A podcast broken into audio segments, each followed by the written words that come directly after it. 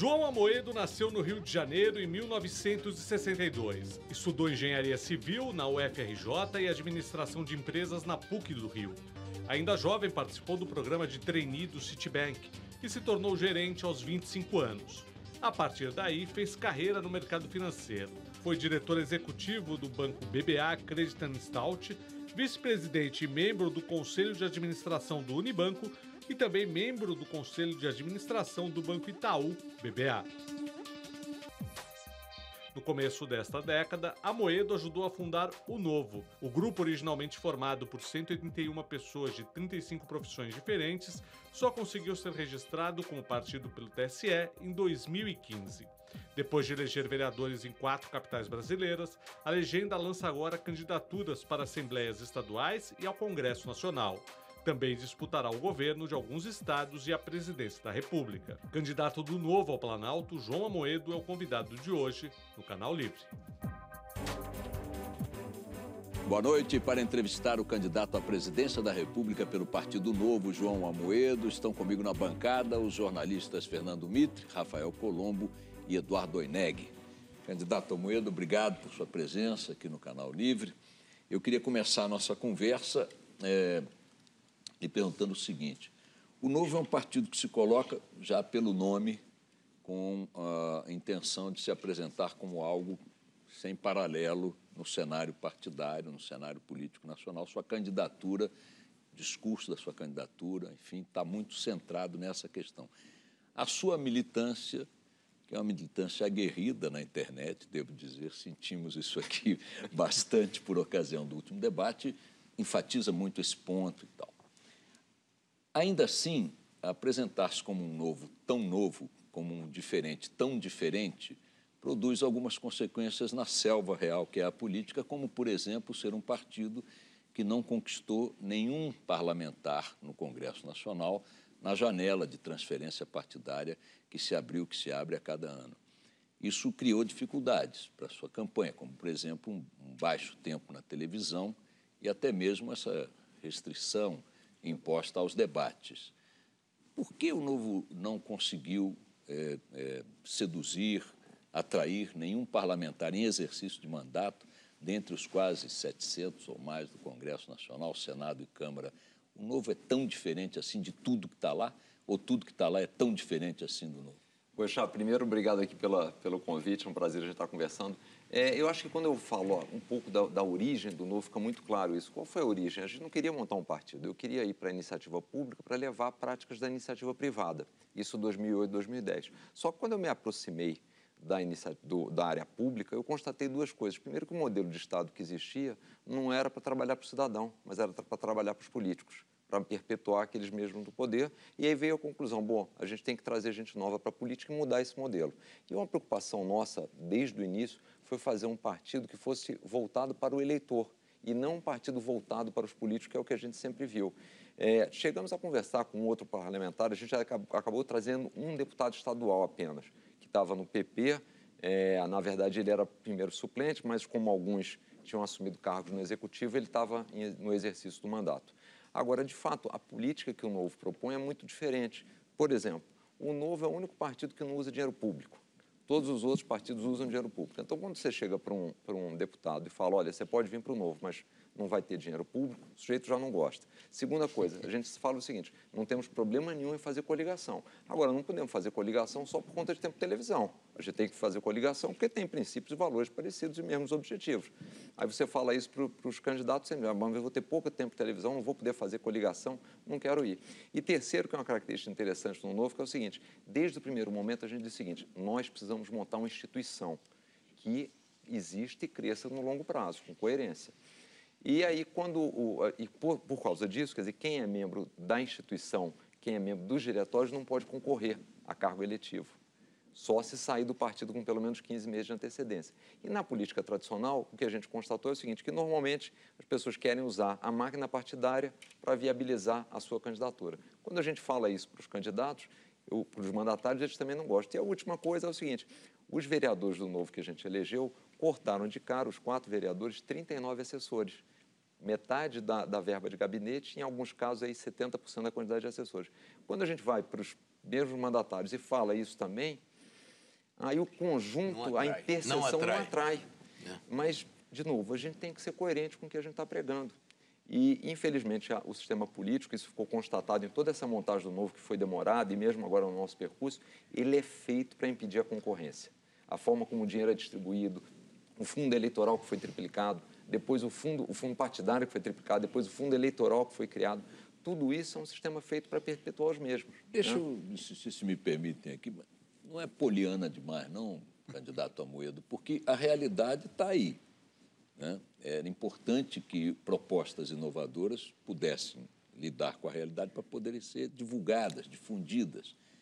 Com o tempo de televisão que resulta da baixa adesão de, de, de parlamentares com mandato à sua proposta, né? É, com, com, com ausência de alianças que resultam dessa proposta inovadora, ok, mas que não, não, não dialoga com a realidade que está colocada, não, não, e aí, sobrevive, não? Não tem a menor dúvida. Tanto é que nós, é, nessa eleição de 2016, onde a gente participou de cinco cidades... Eu quero abrir um parênteses, eu não estou contestando não, os valores eu entendi, que o senhor colocou. Não, perfeito. Não, estou falando para o público, lógica, por é. favor, né, atenção militante do é. novo, não vai me Não, não. Tô, tô, acho os valores perfeitos, só estou discutindo como é que eles dialogam com a realidade. É assim, eu, eu entendo que isso, inclusive, é um dos valores principais do novo. A gente tem que ter coerência e visão de longo prazo. Certamente, nessa eleição agora, a gente fará mais do que cinco deputados. Então, certamente, nas próximas eleições, por via da legislação em vigor, a gente participará dos debates. Agora, o que a gente sempre diz é o seguinte, é, na dúvida entre fazer o melhor e fazer o certo, vamos fazer o certo. Agora, o senhor elitiza demais o partido, por exemplo, ao proibir a utilização do fundo partidário? Porque é o modelo de financiamento vigente. A alternativa é, é mudá-lo no Congresso Nacional para outras eleições. Quando o senhor inviabiliza a utilização do fundo partidário, ou, ou o novo proíbe a utilização desse dinheiro, ele não elitiza demais o partido? que já tem uma pecha de ser partido de banqueiro ou partido de empresário. Mais uma vez, o é. Rafael também não é, não está dizendo que é a favor claro, do fundo não, partidário, assim, não, está certo. É assim, pelo contrário, porque, e aí uma prova disso, por exemplo, foi lançado esse ano pela primeira vez a tal da vaquinha virtual. Né? Todos os candidatos lançaram. E eu lancei com quatro dias, eu tinha recebido doação de todos os estados do Brasil. Mas quanto está o valor da vaquinha agora? Hoje está um pouco mais de 400 mil, 400 que, é, mil que reais. não é dinheiro no mundo da política, E tem né? 4 milhões. O senhor tem 4 milhões a lá gente no tem caixa. 4 milhões né? que a gente não vai usar. O senhor recebeu, Exato. não vai usar, vai fazer o quê com esse a dinheiro? Gente... Ele pode é... voltar para o TSE? Não, é, o, o, problema é o seguinte, se devolver para o TSE, ele é distribuído entre os outros partidos. Ué, tá. Aí, então, a nossa consulta dá. foi o seguinte, foi para a Receita Federal, a gente gostaria de pagar um DARF para distribuir para todos os brasileiros. Porque é óbvio, não faz sentido tirar dinheiro da saúde, da educação, do bolso das pessoas como ano passado e colocar mais 1 bilhão e 700 milhões de reais no bolso dos partidos, sendo que, olha que interessante, a distribuição dessa verba, ela está sendo feita e quem está recebendo as maiores fatias, os maiores pedaços, são justamente os partidos que estão mais envolvidos na Lava Jato. Né? Agora, o que acontece é exatamente isso, quer dizer, o, e no caso do Novo, inclusive, a gente tem montado uma militância é, forte. Quer dizer, na verdade, as pessoas têm, têm, gostam das ideias e elas entendem o seguinte: esse, esse partido me representa, que é o que não tem hoje na política brasileira. A grande maioria dos brasileiros não se sente representada, apesar dos 35 mas, partidos. Candidato, mas né? o fazer o novo em política significa também negociar de alguma maneira com o velho, porque, claro. para ser realista, é impossível você, o senhor impor o novo ignorando o velho, que é o que domina a cena política. Eu queria saber como é que um partido como o seu negocia com um partido tradicional brasileiro. Esse mesmo, esses partidos que estão aí fazendo todo esse tipo de acordo. Caso o senhor venha a ser eleito. Né? Exatamente. Né? Exato. Imagina, não, Mitre, o senhor fala nas reformas, não, por exemplo. Como exato. aprovar uma reforma? Claro, óbvio que a gente vai negociar. Mas é o seguinte, se a gente não sair dessa armadilha que nós estamos hoje, do tomar lá da cá, a gente não evolui. E o Brasil está patinando. Vamos crescer esse ano entre alguma coisa entre 1,5% e o resto do mundo 3,9%. Mas nós já crescemos mais do que isso fazendo toma lá da cá também. E a conta chegou. Mas, sim, mas não há uma relação chegou. direta entre o toma lá da cá e fazer a, a, e ter crescimento econômico. Porque, veja bem, o senhor chega no, no Congresso, e aí, indo um pouco além do que disse o Mitre, o senhor chega, no, chega em Brasília. Digamos que a única novidade dessa eleição seja a sua vitória. E o senhor vá sem nenhum deputado, que vá com cinco, com dez, não importa. Aliás, só, só para acrescentar, hoje o Congresso em Foco divulgou um balanço dizendo que 90% dos senadores que são candidatos à reeleição são favoritos para conseguir um novo mandato. 90%, 90 dos senadores que vão Não, e, e, e, e, a tradição, no, no, na, na, Câmara dos Deputados, a taxa de renovação não chega a 5 pontos é. percentuais. A verdadeira renovação. A verdadeira renovação. Não. Aí o senhor chega lá. O senhor disse numa entrevista recente o seguinte, eu me recuso a conversar com o senhor Renan Calheiros, o senhor Romero Jucá e o senhor José Sarney. O senhor citou esses três nomes. Se esses três nomes estiverem lá ou eles são líderes de seus partidos e sentarem para conversar com o senhor, o senhor diz, por favor, saiam da sala, o senhor e os seus 30, 50, 60 votos? É, não. O que Ou eu o senhor vai... É, vamos lá.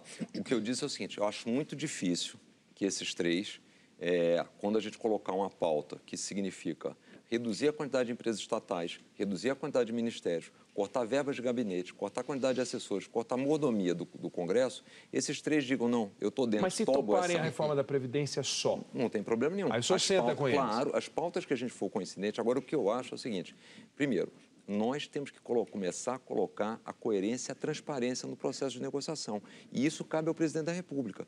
O, qual foi o erro que nós tivemos, eu entendo, do presidente Temer, do, Temer. Ele chegou dentro das mesmas práticas. Quem dá o tom da negociação é o presidente da República. Então é o seguinte: aqui a gente vai ter negociação, vai definir prioridades, mas a gente vai ser transparente, vamos explicitar para a população tudo o que está acontecendo, é, vamos colocar o interesse do cidadão brasileiro em primeiro lugar. A gente pode dizer assim, ah, mas isso não vai funcionar. Mas a gente tem que tentar. O senhor tem falado porque muito senão em... a gente fica nesse mesmo sistema que estamos hoje. A gente não quer dizer, só para terminar assim, o que a gente entrou na política foi fazer um negócio diferente. Se for para fazer a mesma coisa que os outros estão aí, não precisa do novo. Agora, Agora óbvio que tem que ter negociação, tem que ter equilíbrio, tem que ter conversa, tem que ter política. Isso é fundamental. Eu não, não descarto. O senhor tem falado muito em combate a privilégio, gravou um vídeo, inclusive, esses dias, dizendo que não vai morar no palácio, que vai transformar aquilo no museu.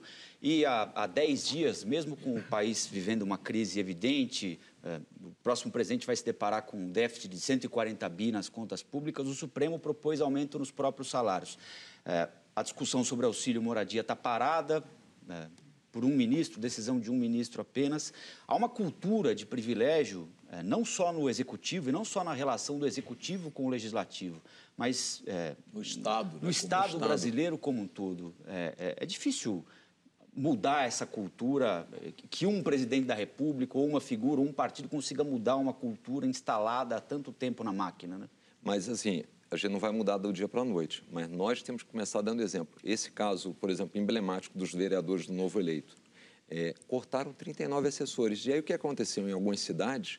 Os outros eleitores começam a perguntar aos seus vereadores, falam assim, por que, que o vereador do Novo tem seis é, assessores e você tem 22? As pessoas começam a ficar incomodadas. Por que, que o vereador do Novo gasta 500 reais por mês e você gasta 15.600? Então, gente, assim, eu entendo as mudanças no Brasil, nós temos que fazer baseado em princípios e valores. Se a gente quer ser uma nação próspera, uma nação diferente, senão a gente vai ficar sempre nesse voo de galinha.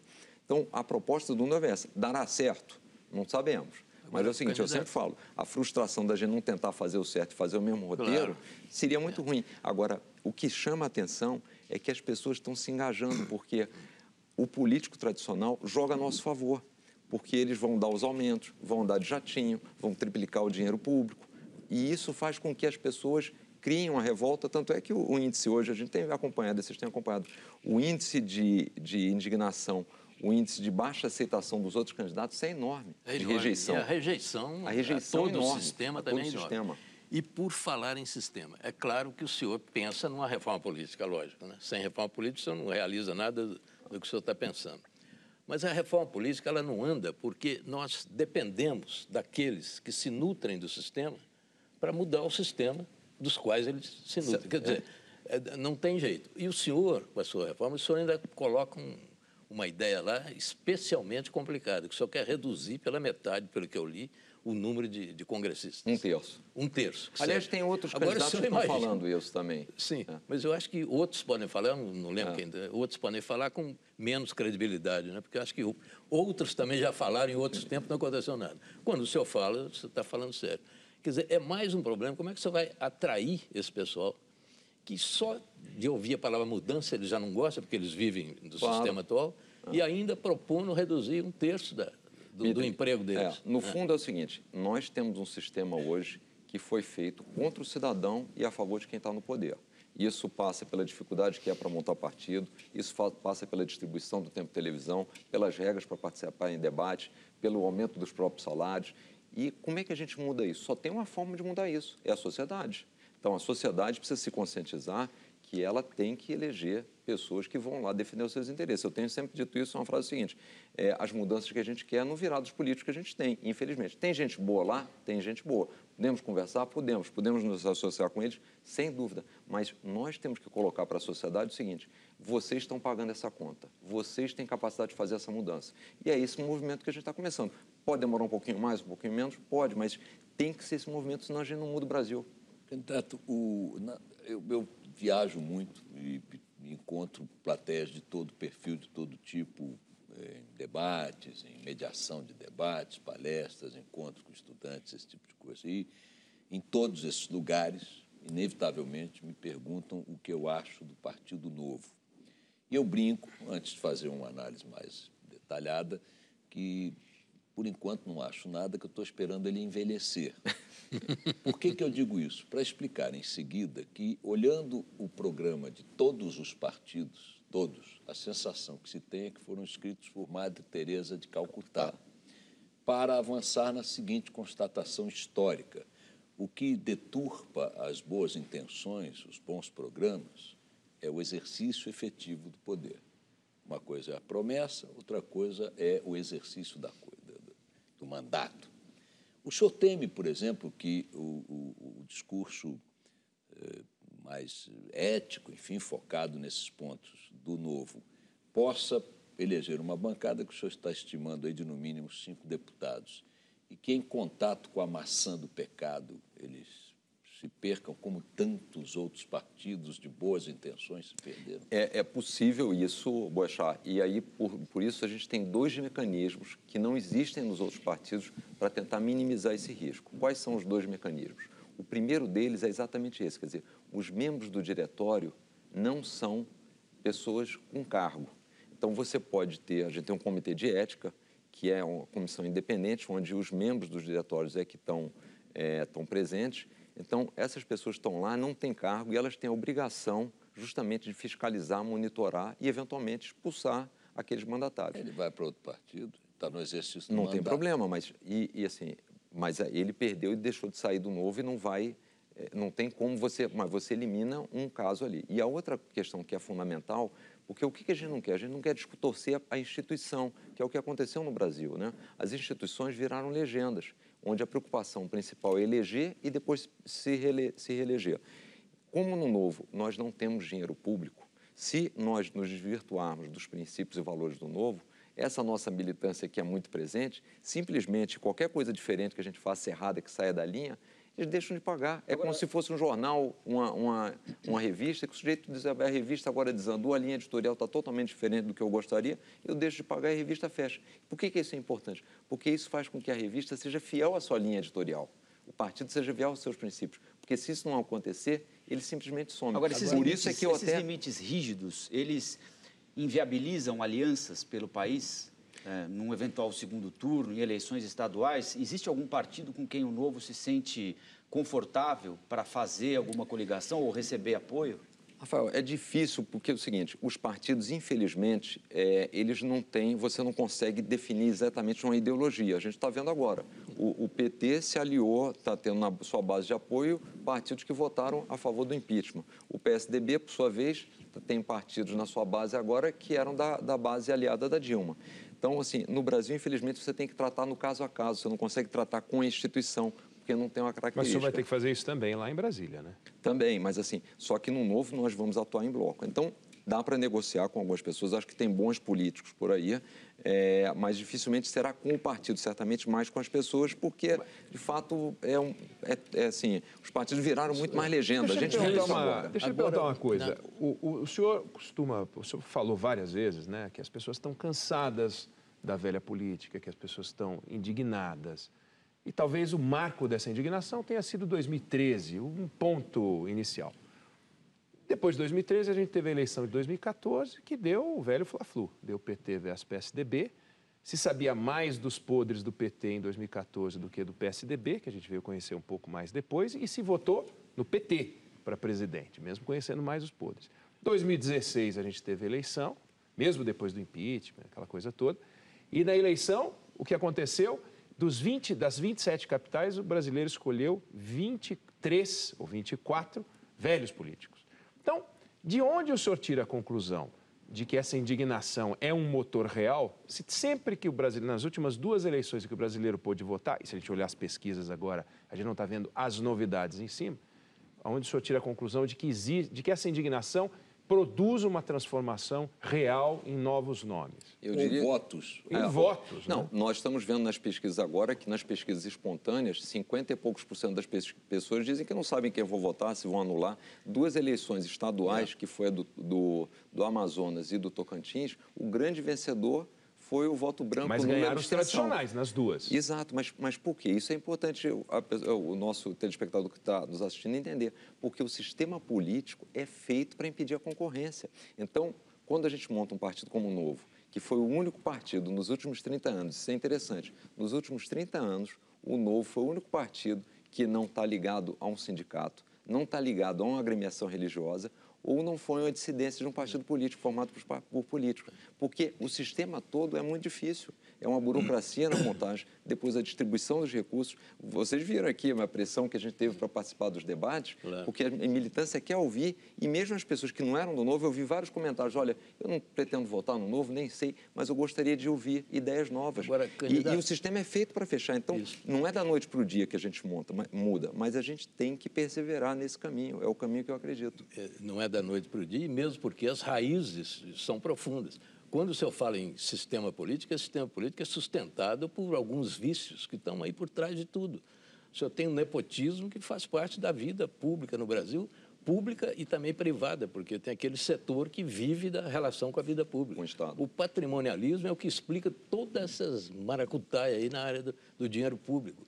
Não é o corporativismo, é outra praga que está por aí. Então, o senhor está lutando contra vícios culturais, não é apenas o sistema é político a ser mudado. Eu queria saber como é que o senhor encara isso. É, é uma luta muito mais profunda, porque ela, é profunda. ela encara a superfície do sistema, mas tem raízes ali. Ah. Mitre, quando a gente começou o Novo, uma das coisas que a gente sempre falou foi o seguinte, esse é um projeto para as próximas gerações, não é para a gente. A gente sabia que era uma visão de longo prazo. Por que, que eu estou mais otimista hoje? Porque teve a crise política, teve a crise econômica e teve a Lava Jato. E, e esse processo de aceleração das pessoas ficarem mais conscientes e principalmente mais indignadas fez com que a gente tivesse uma oportunidade. Não sabemos o que, vai dar as eleições, mas a gente está vendo isso, o crescimento no novo, a quantidade de filiados, a quantidade de eventos que a gente tem feito, a participação nas mídias sociais. Tudo isso, para mim, é um indicador muito positivo. Agora, é claro, mesmo a construção do partido demora tempo, porque as pessoas precisam ganhar confiança. E para ganhar confiança em você, elas não querem ouvir só seu discurso, elas querem ouvir as suas ações. Então foi isso que a gente fez quando a gente elegeu quatro vereadores. É o tal envelhecimento do partido de que falou o Boechat. Exato, que no fundo esse envelhecimento é, é, parte de você consolidar qualquer instituição, tem tempo para montar uma a sua cultura, né? é uma maturação. Então a gente está apostando nisso. Agora, obviamente, é, essa coerência tem um custo que é você abrir mão dos atalhos que é o que a gente sempre tem dito. Agora, isso para as pessoas tem tido um, valor muito importante. Então, a gente vai perseverar nesse caminho e, de novo, se as pessoas se aperceberem que as mudanças são necessárias, se a gente tiver a oportunidade de divulgar mais o novo, eu não tenho dúvida que a gente vai crescer muito, porque esse é o tipo de proposta que a população está atrás. Candidato Moedo, nós vamos fazer agora nosso primeiro intervalo. O Canal Livre volta daqui a pouco.